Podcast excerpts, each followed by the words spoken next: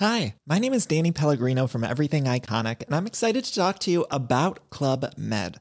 Club Med operates beach and mountain resorts and is the best all inclusive getaway for families. They have Club Med Punta Cana, their flagship family resort, and many other options in Mexico, the Caribbean, and around the world. Club Med are the pioneers of the all inclusive concept, which is the best way to vacation. Great for families, groups, or even solo travelers looking for land and water sports, delicious food, and a place to make unforgettable memories. Visit clubmed.us, call 1 800 Club Med, or your travel advisor. Ryan Reynolds here from Mint Mobile. With the price of just about everything going up during inflation, we thought we'd bring our prices down. So to help us, we brought in a reverse auctioneer, which is apparently a thing. Mint Mobile unlimited premium wireless. Ready to get 30, 30, bit to get 30, bit to get 20, 20, 20, bit to get 20, 20, bit to get 15, 15, 15, 15 just 15 bucks a month. So, Give it a try at mintmobile.com slash switch. $45 upfront for three months plus taxes and fees. Promo rate for new customers for limited time. Unlimited more than 40 gigabytes per month. Slows. Full terms at mintmobile.com.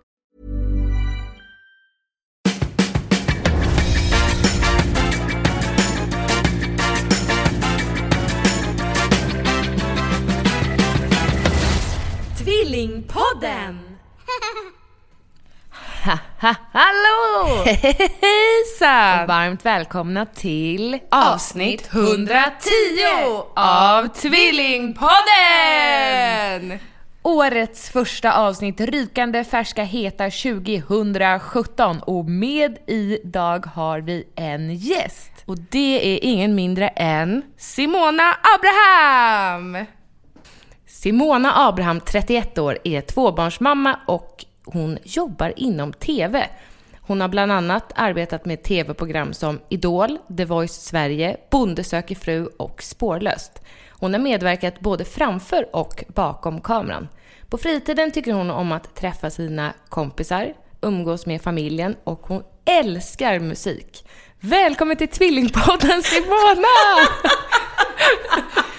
Gillade du beskrivningen? verkligen!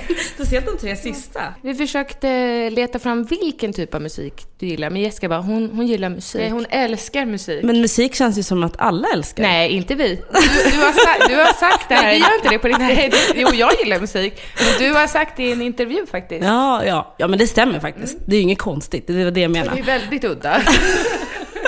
Ja, vad gillar jag för musik då? Jag gillar... Det beror på stämningen. Jag gillar all typ av musik. Men jag skulle nog, om jag ska säga någon typ, typ av musik, om någon person, så typ Frank Ocean, Drake. Gillar Jag vet inte, precis. vilka det är. Nej, men jag tror ni skulle säkert känna igen dem om jag hade Drake tror jag, det är väl lite rap. Kompis med Rihanna. typ tjenis. Du har ju två barn. Mm. Vad heter de och hur gamla är de? Först har jag Jakob. Han är två år och sju månader. Nej, åtta månader är han nu. Och sen har, jag, eller har vi David som är åtta månader. Och anledningen till att jag nämner månaderna, för jag tycker sånt är fjantigt egentligen, är bara för att de är födda sådär nära varandra. Det tycker jag är lite gulligt. Är det samma datum typ? Typ. Med exakt två års skillnad blir det. Ja, på pricken. Ja, gud vad bra vi kan räkna. Ja, men jag, jag, jag såg att det brann i huvudet samtidigt. Hur var din andra graviditet? Min andra graviditet var väldigt bra. Väldigt, eh, väldigt bra. Båda mina graviditeter har varit jättebra. Jag har inte haft några konstigheter. Det var någon vecka där jag hade liksom lite ont, lite ischias liksom för att bebisen låg lite fel. Men eh, ja, inga konstigheter. Sen är de där tio sista veckorna är alltid tunga liksom. Så de, de minns man ju alltid med lite så tyngre tankar. Men hur tycker du att det var att vara gravid när du hade ett barn att ta hand om redan? Mm. Men det var lite tufft faktiskt, det var det. För att på ett sätt så, min äldsta Jakob, han är ju fortfarande en bebis. Och då när man mäter ett bebis, när jag, mina mått mätt på bebis är ju så här, man måste byta blöja, man måste mata, man måste sätta på dem kläder. De klarar inte sådana saker själva. Så så länge de är sådana så är de fortfarande bebisar i mina ögon, när de inte är så självständiga än. Och det är tufft. Eh, och man har en jättekula liksom som man ska ta sig förbi. Men det sjuka är att man är, jag vet inte, det, var någon som förklarade för mig att man har så mycket böjligare leder. Man, man klarar det liksom. Det går ju när man är gravid. För man har så mycket hormoner som gör att man bara ska fixa det. Eh, och, Så att, visst är det tufft när man tänker tillbaka på det, men där, där och då var det ju inga konst. Det var man ju tvungen liksom. Man, man kan ju inte bara, nej, jag tänker inte lyfta dig. Jakob ett år. Nej, det är ju svårt. Så att, eh, Men jag undrar det här med, du sa att de är bebis. Hur länge är, är Jakob fortfarande bebis nu då? mm, ja det Två tycker jag. Absolut. Ja, tänk på Alice, de är jämngamla. Alice kan ju inte klä på sig själv. Jo, Utfodra det kan hon. Ja, men nej, det kan hon inte. Alltså hon kan ju det, men det tar ju, alltså det är inte så att man kan så här, klär du på dig och går och borstar tänderna så går vi till förskolan. Men när kan man det då? När de är sex, sju eller? Ja men någonstans, ja eller jag vet inte, kanske fyra tror jag är en magisk gräns. För det känns som att i alla fall killar som har lite längre tid på sig att komma över den här blöjfasen. Så känns det som att fyra är någon magisk gräns där barn är inte bebisar på samma sätt längre. För då kan de också prata om känslor, man kan inte säga, ibland förstår man inte ens ja, men så här, vad de säger. Nej. Och då gråter de bara, och det är ett språk också i sig, så då gäller det att förstå gråtet på ett sätt. Åh så- Simona, du känns så pedagogisk tycker jag. Ja, tack. Eh, Men ja, så att jag på alla sätt så är jag ju fortfarande bebis, så är det ju. Men nu hanterar man ju en flock med bebisar snarare än att det är en bebis och en kula som det var då. är det lättare tycker du? Ja, det tycker jag. Absolut. För då, ska då kan man ju så här simultanjobba med allting tycker jag. Så här, alla ska äta nu, alla ska byta blöja på nu, alla ska byta till pyjamas nu. Istället för att det är en kula och så någon som inte förstår situationen. Men han, han är också väldigt smart, så att han förstår ju också att jag inte kan lyfta honom längre på samma sätt. Så att, eh, och det har väl att göra med mognad också. Så att, eh, så att eh, det blir bara bättre och bättre. Det är värt det. Vi ska dyka rakt in i förlossningen, eff- alltså med din andra graviditet. Hur startade den? Ja, hur startade den? Eh, jag var beräknad till den 24 april. Eh, och tanken var ju att ja, man ska föda den 24 april. Men det kan man ju inte bestämma. Och, ja, man kan ju inte bestämma någonting annat än sin egen inställning egentligen, så är det ju. Eh, och jag, min första så hade jag gått över 15 dagar och det var ju liksom en, ja, det var en, en eh, på, vad säger man, när man sätter igång en Aha, eh, förlossning. Ja, igångsättning. Igångsättning Ja. heter det, exakt. Så att med den igångsättningen så tänkte jag, ja men då kommer det ta lite tid. Det kanske blir en igångsättning. Det kanske blir exakt samma igen. Så då gick den 25 och 24 såklart. Och eh, eh, natten den 26 så började jag klockan tre på natten känna en lite så här molande värk. Och då tänkte jag, ja men det är förvärk. Och det kan man ju ha ja, flera veckor innan, eller så några dagar innan, eller samma. Men så tänkte jag, men det här är bara för, förvärk. Det är något lugnt så här. Och jag, så här, på test klockade jag lite och då, ja, men då insåg jag, okej, var femte minut har jag en sån här liten lätt tingeling så. Så tänkte jag, men kanske det blir något nu då. Men sen en timme senare så bara stannade det av. Då var jag tillbaka i mitt gamla jag. Eh, och på morgonen så, eh, vi hade precis, bra tillägg också, vi bodde i Kärrtorp innan och så flyttade vi till Bagis, Bagarmossen i, i Stockholm då. Eh, och den flytten gjordes bara tre veckor innan. Alltså den 26. Och eh, så eh, min son, min Jakob, han hade inte eller vår Jakob, han hade inte bytt förskolan så han gick fortfarande kvar i Kärrtorp. Så på morgonen när jag vaknade så sa min mamma, hur känner du? Hur mår du? Orkar du? Jag sa, ja, ja, det känns som vilken annan dag som helst. Jag kan, jag, jag fixar det. Så jag lämnade vår son på förskolan och det är en bussresa bort. Ungefär en, en kvart skulle jag säga, om allting går liksom klapp, klapp. Från dörr till dörr. Eh, och eh, sen kom jag hem och typ sov hela dagen. Kände lite verk. Just det, jag kände lite verk vid tio när jag kom hem. Och så ringde jag SÖS och tänkte så här, oh gud vad pirr pirr. Det här samtalet med till SÖS är alltid speciellt också för man tänker så här, oh, nu kommer någon typ fyra, ja men så här, välkommen in, nu kör vi, typ så. men det var ju inget sånt. Hon svarade i telefon och så här, ja men ja, du, du måste ha lite mera verk, det är inte tillräckligt liksom. Jag bara, ja okej. Så la jag på bara. Och så tänkte jag, jaha, okej. Jag skämdes nästan att jag hade ringt för att det kändes som att, så här, att jag slösade deras tid. Det kanske var någon annan som behövde ringa, eller som satt på telefonen och det är upptaget till SÖS. Men var du ensam hemma då? jag var helt ensam Ja. hemma då. Då var klockan typ tio tiden då. Jag hade varit lämnat vid åtta. Och sen så sov jag. Jag sov hela dagen. För jag kände mig så, så trött. Det var ju, jag vet inte, det känns som att kroppen typ förberedde mig inför förlossningen nästan. Jag var helt slut. Och bara, jag har aldrig kunnat somna på dagen förut. Men nu var det inga konstigheter. Och jag kan fortfarande idag inte sova på dagen. Det går liksom inte. Det är skitsvårt för mig. Eh, och sen så vaknade jag vid halv tre. Och, för då hade jag klockan på för då skulle jag gå till bussen och hämta pojken min. Så satte jag mig på bussen och åkte iväg. Och när jag var på bussen och på väg, då kommer en sån här gudunk. Jag bara känner att jag inte kan röra mig. Lite som att någon bara så här sätter en elektrisk teaser mot kroppen och man blir helt så här, du vet, så här, man känner hur verken i kroppen. Ehm, och jag fattade, okej okay, det här kanske är något. Och då kanske jag ska bara hämta Jakob, gå hem, ringa Andreas och så åker vi in liksom. Och jag hade inte packat väskan med flit också för jag visste så att, att det här kan ta hur lång tid som helst och jag behöver inte packa väskan, jag kommer hinna packa väskan. Vad ska man behöva ta med sig liksom? Jag vet, sen sist. Nu är din son här uppe. Ja, det är dinosaurieprogrammet som har tagit slut. Vill du springa Så upp? gullig. Ja.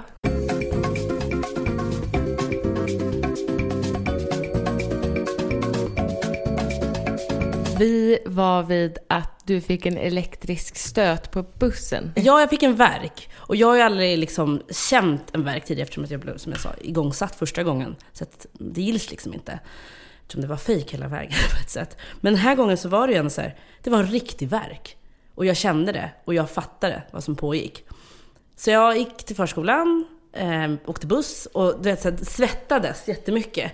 Och bara så här, bad till gode gud att jag inte skulle träffa någon jag kände. För jag hade ingen lust att prata, för jag tänkte om jag pratar nu kommer jag skrika. Så pass var det. Men hade du verkar då hela tiden? Hela tiden. Men varför ringde du inte Nej, till inte din verk- man eller så? Nej men därför att jag tänkte jag måste bara få Ah, min man. ta mig hem. Ta mig hem med min son.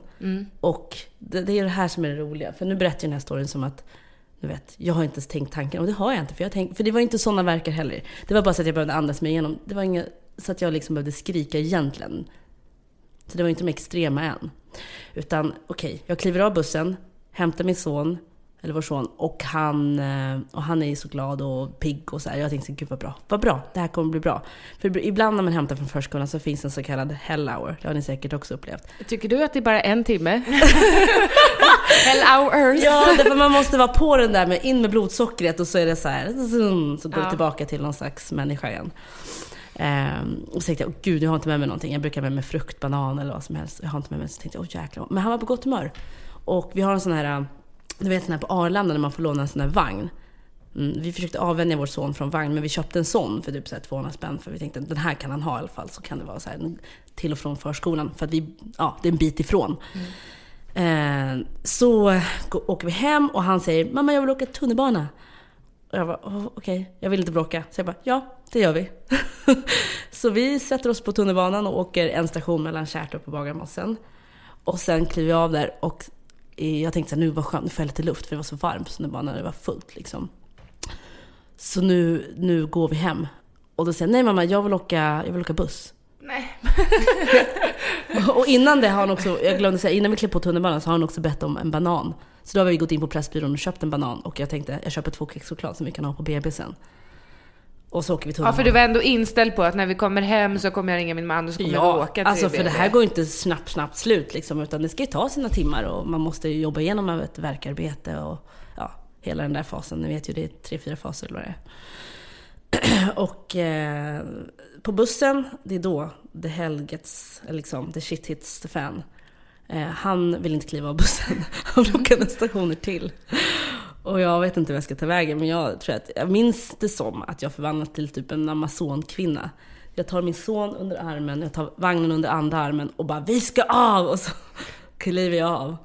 Och typ, det vanliga är att när vi kliver av en buss så brukar Jakob springa fram och vinka på busschauffören, vilket är underbart. Liksom. Det är kul för då vinkar jag också. Det känns som att man är ja, tacksam på något sätt. Man fick en trevlig resa. Och det ville han göra nu, men jag var mitt under en väg så jag bara höll fast i honom och tänkte att springer du då kommer jag ju inte kunna springa med. Eh, och sen kom vi hem till slut. Det gick bra. Han satte sig i vagnen så vi kunde gå hem. Och sen när vi väl var hemma så började han köra sin bil över min rygg. Som att han visste, så det blev som massage. Och på ett sätt när man är själv med sin ettåring så blir det väldigt meditativt att inte skrika, för man, eller så här, ens visa att man har ont, utan man får så le lite. Och sen hade jag läst den här boken Att föda med rädsla. Um, tror jag den heter. Känner igen Utan den? rädsla. Ja, precis. Tack för det. Eh, jag hade inte läst den, utan jag, hade, jag gick en yogakurs som utgick ifrån den boken. Så det. Ehm, och där ska man jobba med väldigt mörka Eh, röster liksom, när man har riktigt, riktigt ont. Och det använde jag mig av senare, när det blev liksom nästan värre. Eh, för sen när vi satt i soffan där så ringde jag min man och då var klockan, ja alltså då var klockan kvart i, ja vad var den, kvart i, eh, kvart i fem var den. Och då sa han, okej, okay, jag bara, men älskling nu, nu börjar jag känna lite så det är nog bra att du börjar liksom packa ihop och ta dig hem. Och så börjar jag packa lite så kan vi åka direkt när jag har, när jag har, ja, när du har kommit hem. Och han bara, absolut.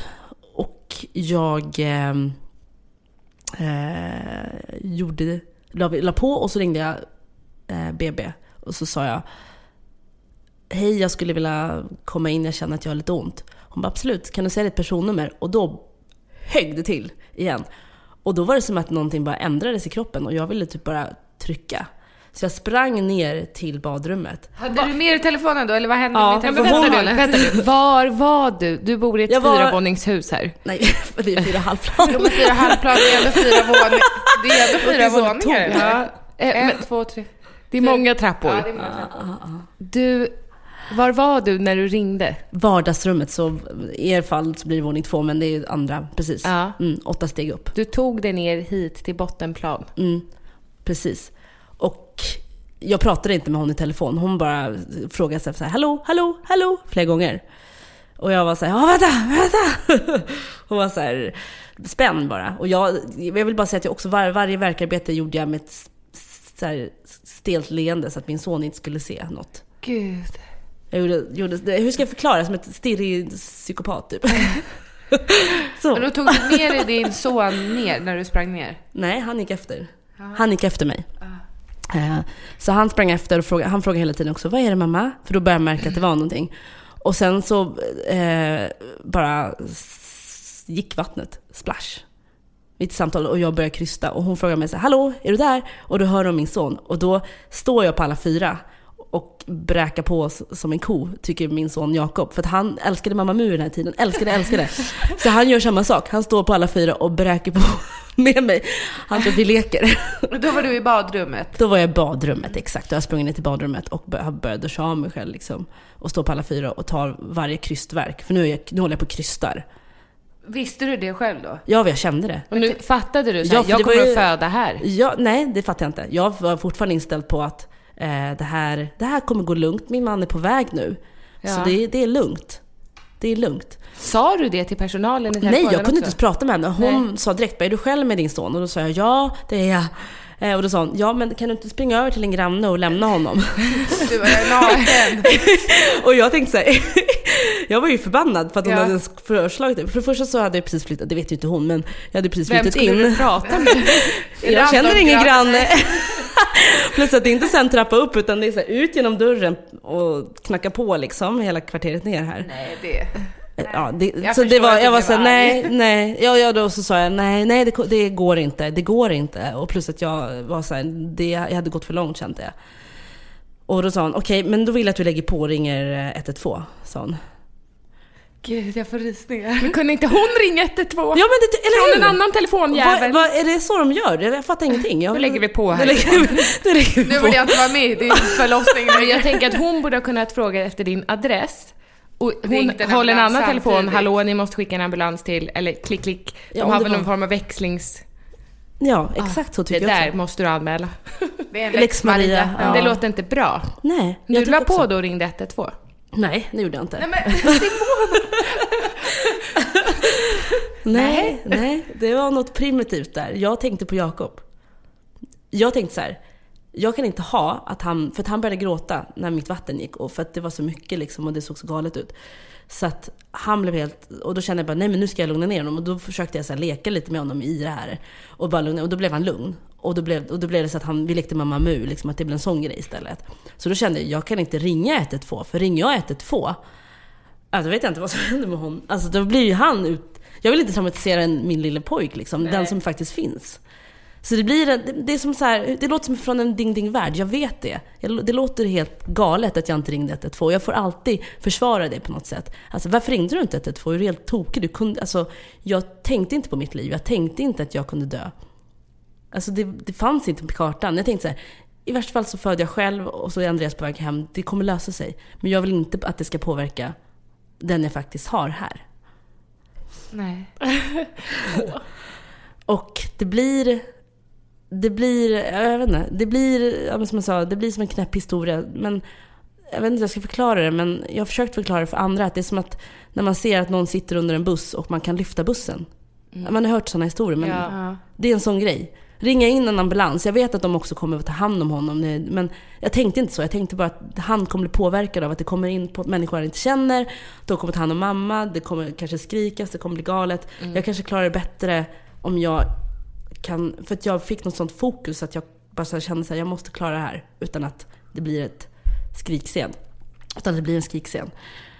Eh, och till slut kommer Andreas hem med min mamma.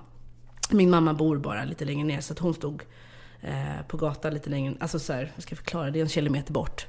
Så hon stod och så han plockade bara upp henne och så kom de hit. Och då ser han att, att allt är bara galet. För då har det börjat liksom, ja, närma sig. Eh, och, nej förlåt!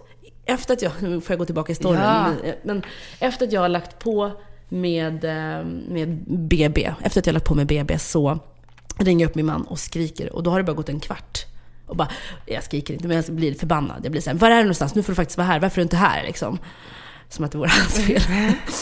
eh, och han var såhär, eh, jag sitter i Södra länken och det är tjockt. Han åkte Så ändå han, bil. han åkte bil. Ja. Så, och det är liksom, vad är det, klockan fem. Då är det, Ja. Ja. Då är det tjockt i hela Stockholm. Du får krypköra fram liksom.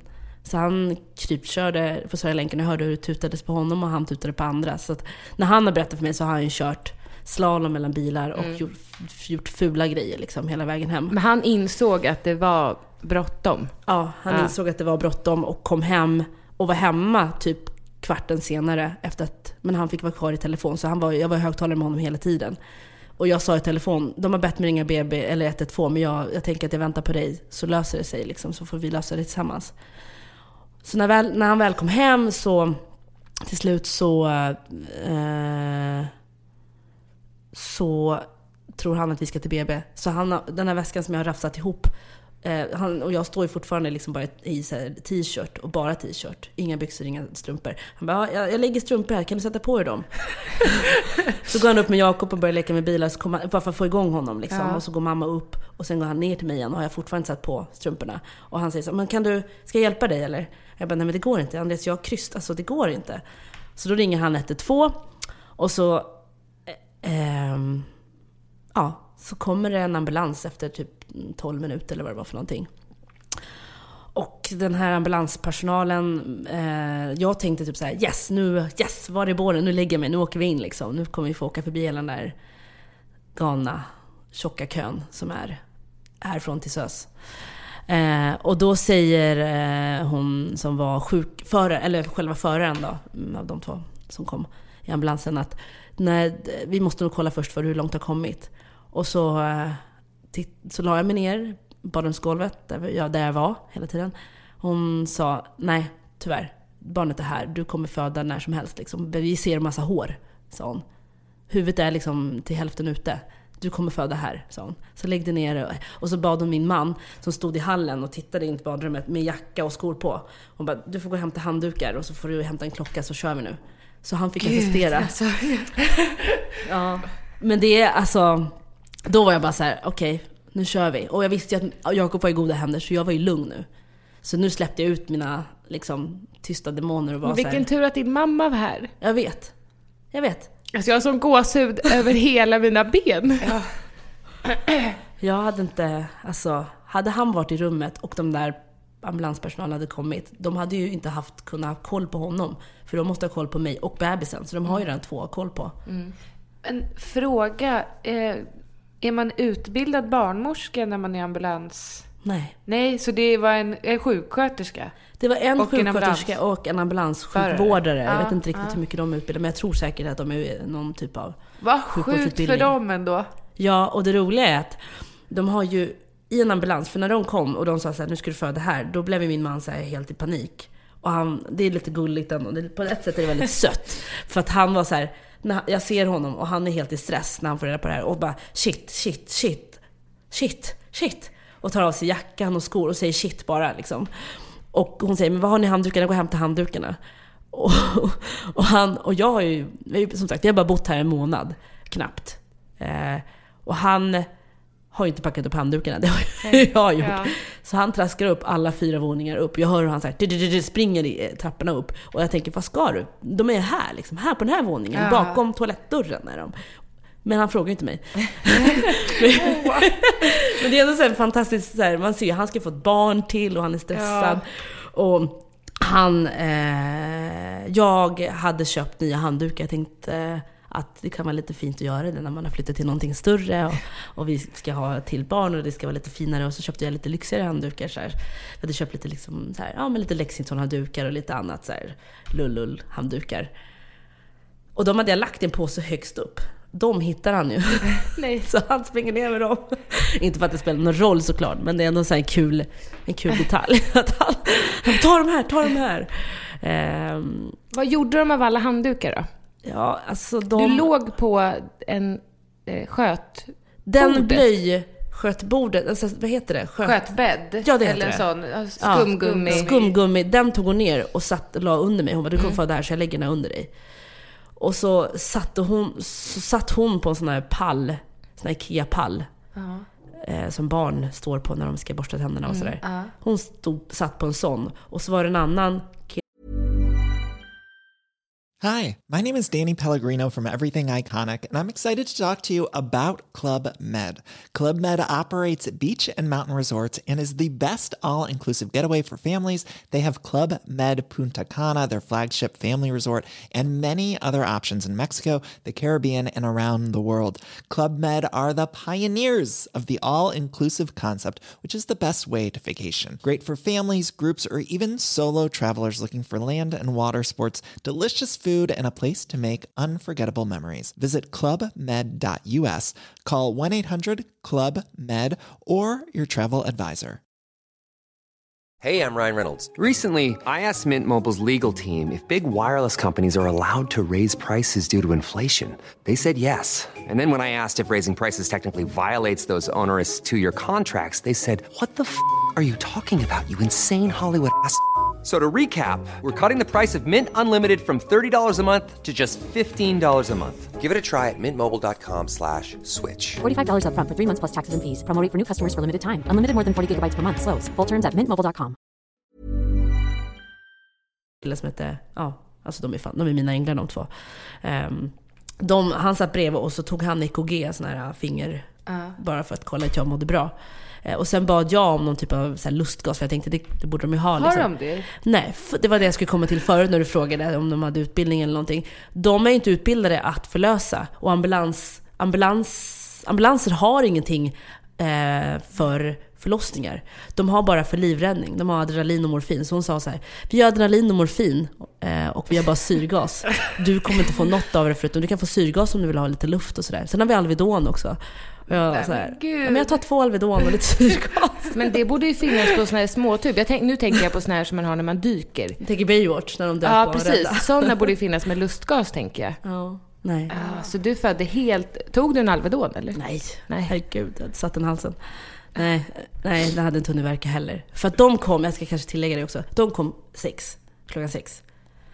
Ehm, och då eh, satt Andreas, då, min man, bredvid mig och eh, han, han fick uppdrag att klocka alla mina verkar. Och han skulle också säga tiden när barnet föddes, det var hans uppdrag. så han har sitt, ja, det är verkligen så här.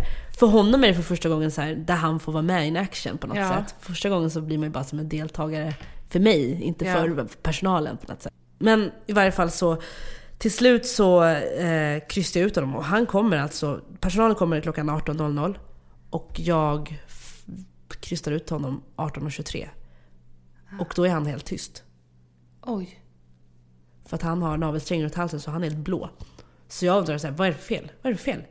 Det finns ju en anledning till att man föder i sjukhus. Det blir väldigt stressigt att föda hemma om man inte har den. Men de kan ju livrädda såklart. Så att de tog bort navelsträngen och började köra en så här lite lätt dunk-dunk. Och sen skrek han. Och då skriker ambulanspersonalen Vilket tid föddes han till Andreas? och han är helt i tårar för han har ju precis fått en son liksom. Ja. Ehm, ja, och då skriker han. Och då säger han 1823, 1823 kommer David, sa han. Och då föddes vår lille David. Men jag vill veta, hur kändes det när du fick beskedet att nu kommer du föda hemma, det finns ingen, vi kommer inte åka till sjukhuset. Hur, alltså, hur kände du då? Bra. Alltså jag vill bara säga det, jag var verkligen inte rädd för livet. Alltså, för jag vet att folk tänker så här, men du kunde dött eller så kunde barnet någonting. Men jag var så fokuserad på Jakob. Det blev som att han tog allt det fokuset som jag kanske borde haft på sig ut... Vad heter det? Att man ska tänka på att man ska föda ut det liksom. Så att jag eh, kunde nog inte riktigt fokusera på att det fanns ett barn som skulle komma. Och då, av den anledningen så var jag liksom inte rädd. Jag blev mera, jag blev mera fokuserad. Men vi har ju skojat om det. Och sen, vi har ju skojat om det så att man, man borde typ... Att det kanske gör någonting när man är själv. Alltså än när man har någon annan runt omkring en. För då kanske man blir på en, en annan person. Det ändrar dynamiken i rummet, så är det ju. Att ha sitt egna barn i rummet, en ettåring i rummet, medan man har så ont. Det gör att det ändrar mig som person liksom, när jag är i ett sånt skede. Jag undrar hade varit om, om det här hade varit din första förlossning. Ja, gud. Det kan man ju aldrig veta, men Nej. det hade kanske varit på ett helt annat sätt. Ja, förmodligen. Kände du att du visste vad, alltså de olika skedena, nu gick det ju väldigt fort. Men eftersom du gått igenom en förlossning innan, kände du att du visste så här, okej men nu kommer det här hända, nu kommer det här hända. Mm. Ja, men nej. Det, det var jag nog. Jag visste ju alla skeenden så. Men jag tyckte att det gick så snabbt. För så fort mitt vatten gick, då var det bara så här, jag kände... Och jag, det här låter ju också så här, kanske uppretande för vissa, men jag upplever ju att kryst, kryssningarna är lite skönare. Det gör ju, den värsta är ju för mig eh, ändå, jag måste säga, det värsta var ju ändå själva den här andra delen. Eller första delen. Den gör ju svinont alltså. Men man fixar det. Men kryssningarna är ju, är ju liksom ett helt annat tryck. Det är ju, Men det är, ju, det är ju som att kroppen då bara jobbar för att barnet ska ja, komma ut. som en G-kraft nästan. Som bara, fast inifrån typ. Ja. Men blev Fast du ont. rädd när han eh, kom ut och inte skrek? Ja, det blev jag. Då blev jag rädd. Tänkte du nu, nu han lever inte? Jag tänkte, ja det gjorde jag. För jag frågade vad är det som händer? Vad är det som har hänt? Och då var hon lite så här, hon, för det var, eh, det var inte sjuksköterskan som eh, tog emot David utan det var föraren, sjukvården. Och hon, hon gjorde ett jättegediget jobb såklart. Och hon, hade, hon berättade sen att det här var hennes sjätte förlossning hon har varit med om. Oj. Ja. Jaha.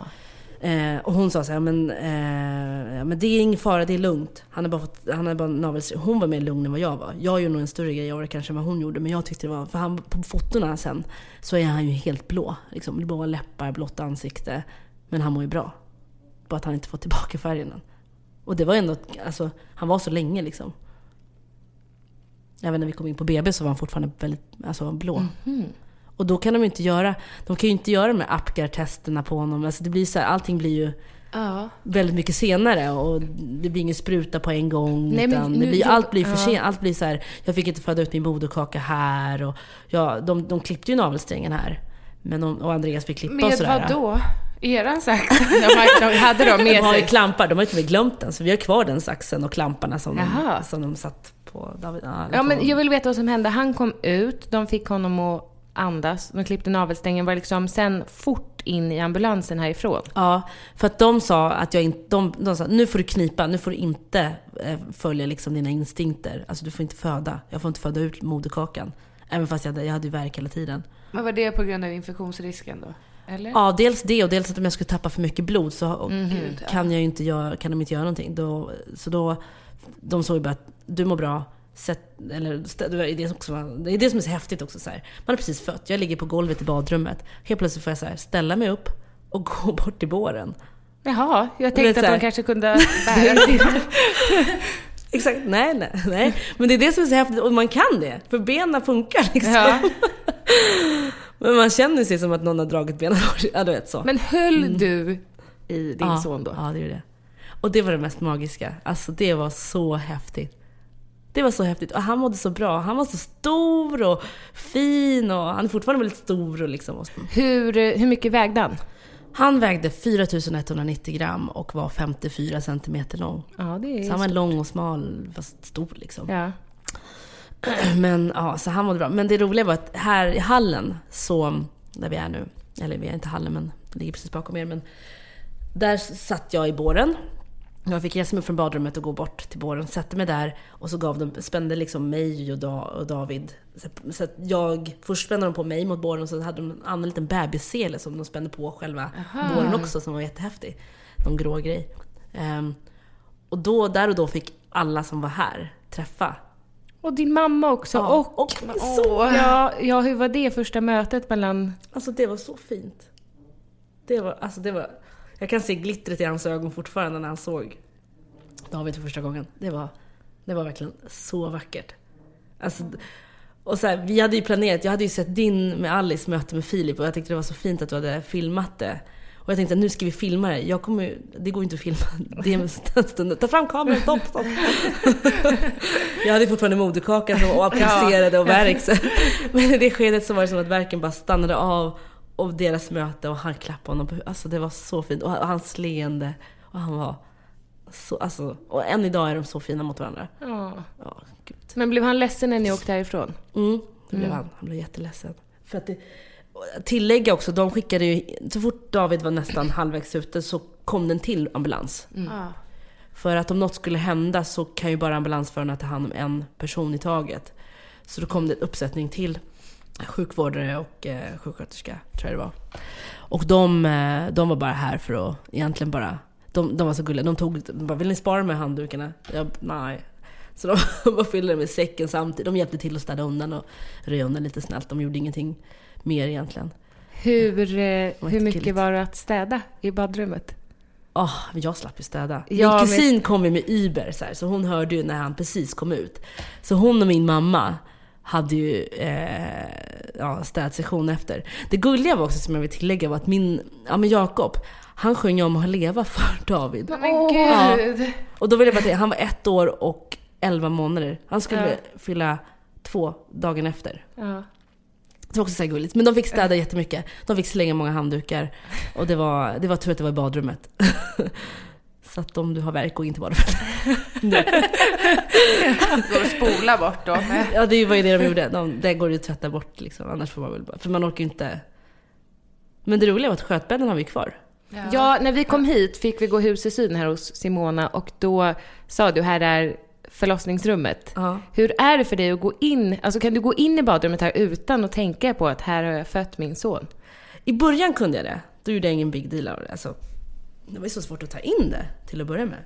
Men nu när jag byter blöja på David och vi är ensamma på morgonen, när det är så här, du vet, klockan sex på morgonen, då kan jag stå och titta, då kan jag hålla om honom så, så jag speglar mig själv i spegeln med honom och typ titta, det här var vårt första möte, det var här vi träffades du och jag. Men du vet så här, det låter så fjantigt. Nej, verkligen inte. Jag undrar om du någonsin Men- kommer kunna flytta Ja, jag tänkte härifrån. precis det, ni kommer ju aldrig kunna flytta Ja, härifrån. Nej. Men det roliga var att alla grannar, eller inte alla, men de flesta grannar stod utanför. Det var ju två ambulanser, de visste att jag var gravid. Och Ja. Det är ju liksom, ambulans är ju, i min värld i alla fall, det kännetecknas ju inte som något så här Positivt. Positivt. Det är ju Man någonstans en livräddningssituation Ja. i någonting som allvarligt som pågår. Eh, och när man hör sirener och sådär. Och när jag sen åkte iväg med första ambulansen, jag var ju livrädd att grannarna skulle se mig. Så när jag stod i hallen och de höll på att packa på mig, jag hade inga byxor på mig och var helt blodig liksom. De, så jag sa så här till ambulansförarna, nu måste ni. Det här kan inte vara liksom, det här så här kan inte se ut när jag går på gatan. Men Nej, nu det måste sticka för mig. en filt, eller? Ja, och jag bad dem så här, kan jag få någon som torkar av mig ansiktet och så här. Och så, så de drar på. Jo men de, var, de skulle ju göra det. Det var bara jag som var lite... Varje min makeup-artist. Jag ska ut och... Jag är nyinflyttade här i området. Men så grannarna fick veta att du hade fött Ja, och två av grannarna här är ju, är ju gyne- gynekologer, sådana som gör kejsarsnitt. Ja, de har sett kön förut. Så De har sett kön förut, men de fick inte se mitt kön. Ja, men de kunde ju ha kommit och hjälpt till kanske. Ja, men de var ju på jobbet om jag förstod Ah. rätt. Så de sa att de hade sett mig på listan, Mm. men att jag hade fött. Ehm, ja. Men så, då fick jag åka iväg med ambulansen och då satte de på sirenen, vilket jag tyckte var lite coolt. För att varannan minut hade jag ju verk, varannan minut kunde jag så här, njuta min son och bara “Gud, har vi sirener på för mig, för det här?” så här. Det blev väldigt lustigt och glatt på ett sätt. Ehm, och han som var sjuksköterska berättade att det var hans första och vi, så här, vi satt och, ja men det var ett glatt, en glad stund och han var såhär, mår du bra, är allt okej? Och kollade EKG och pratade och vi var positiva. Han var verkligen så här, vi var glada båda två. Och han var också glad såklart för att det var hans första och han fick vara med. Men din man var med också i ambulansen? Nej, Nej. precis. Han var inte med. Så när jag åkte iväg, då stod alla grannarna kvar. Då fick han ju han hålla en sån här presskonferens. Som kungafamiljen. Ja, och han fick komma ut och bara “Det blev en pojke!” så här. De bara “Grattis, grattis, vad roligt” och så här. Det kom ändå två ambulanser och, som stod och härjade här i en kvart liksom. Tills bebisen kom. Och sen åkte han efter er eller? Ja, så det var hela grejen att han skulle packa klart väskan och få så, ordning på allting och bara lämna över saker till min mamma och min kusin som kom över snabbt då. och, men det är det här som är det mest så här, sentimentala. För jag är fortfarande inte, jag har inte gråtit någonting, det är inga tårar. När jag tar emot Jakob är jag bara glad. Jag är så här, fokuserad på att allt, alla, allt är okej liksom.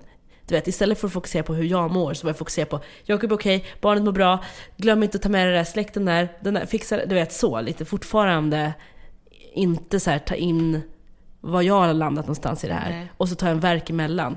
För sen när vi kommer till SÖS, då bara, då bara smäller det. Då började jag böla som aldrig förr. Alltså jag grät när jag såg, när de, när de här, tog av mig eh, ur, eller jag var ju såklart i bår fortfarande, men på båren.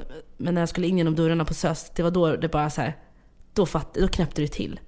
Och när jag såg barnmorskan, att jag inte hade haft någon barnmorska vid min sida, eller vet, någon som verkligen var så här, fattade hur jag eller David mådde.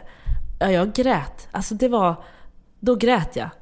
Och då sa ambulanspersonalen, nu är du bara chockad, ta det lugnt. Så här. Jag bara... Nu är det bara chock. ja, men, Ja, men, ja, nu, nu, du höll nu, ihop så bra innan. vad hände? Nej men det blev verkligen helt, alltså då tappade jag helt och hon var så här, jag kunde inte sluta, det bara rann. Och även om jag försökte så, det blev så här snyftigt, det blev så här, Ja, du så. ja. Eh, och, och eh, barnmorskan tog emot mig och var såhär, ja gud vad, och du vet, så här, gav mig komplimanger och jag bara kände såhär, ja gud jag skulle varit med dig och så här, jag, var, jag var helt själv, det var min son som var barnmorska liksom och höll min hand och, och ja, men då, då någonstans landade hela det här, vad som hade hänt för mig. Eh, och då fick jag också, då fick jag föda ut moderkakan och ja, väga honom och mäta honom. Du vet det här, det här vanliga. Ja, ja. Det här vanliga. Som man får vara med om. Men när du ser tillbaka på det här nu, Mm. vad sa du? Att det är åtta månader? Det är inte så länge sedan ändå. Åtta månader sedan?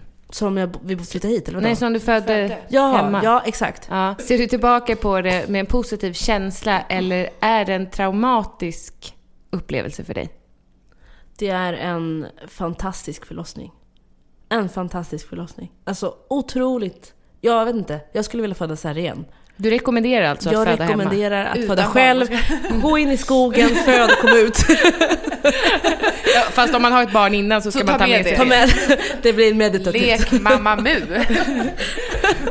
Nej men på riktigt, kan du Nej, tänka men- dig att föda barn nummer tre? Som- Hemma? Ja. Fast Ja. med barnmorska då? Ja, alltså eh, när jag... Nej, alltså... nej, jag skulle säga så här, jag skulle kunna föda barn nummer tre utan bedövning. Men med barnmorska och på sjukhus. För att jag tar ändå det här på allvar. Det är inte så här, det är ingen skämt liksom.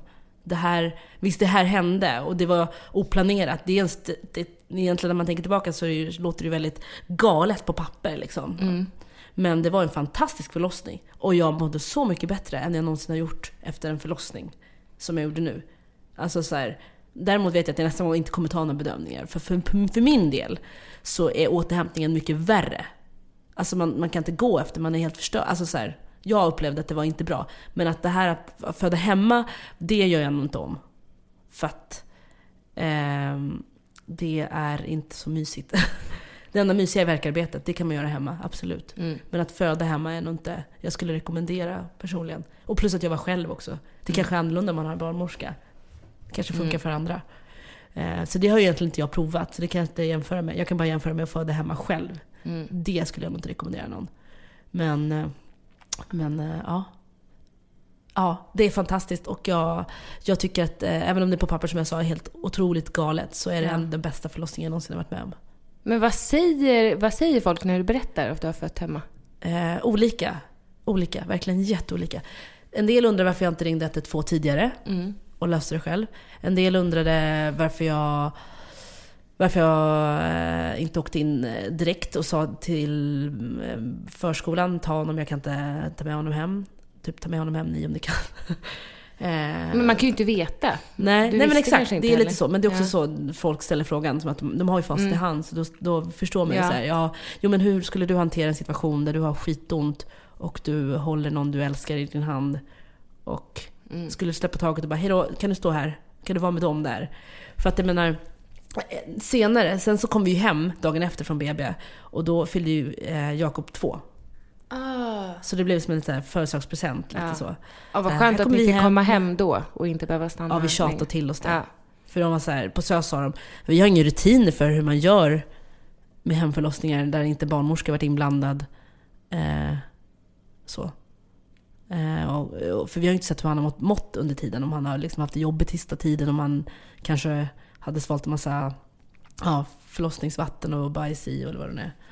Men det, eh, för det kan de nämligen göra, för er som inte visste. Men, eh, men det doktorn sa var att eftersom att den här förlossningen gick så snabbt, jag fick ju min första riktiga verk klockan tre och han var ute tre timmar senare.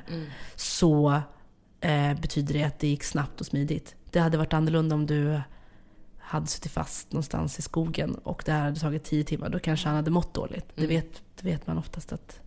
Ja, ja, du var ju liksom inte uppkopplad mot någon CTG eller... nej. Alltså de har ju så himla mycket kontroll på en på BB. Ja, de har kontroll På både på en själv och på ja, bebisen. ja.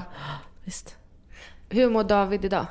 Han är, åh jäklar vilket magvrak. Alltså han är så glad i maten så det är helt absurt. Han har fem tänder och större än, du vet, han är en sån här 3 plus bebis. Som äter liksom hur mycket som helst och är glad, glad. Han är, super- han är en glader. Han är en riktig glader. Man, han bjuder alltid på ett leende. Alltså en riktig glader är han. Underbar. Hur är er eh, relation?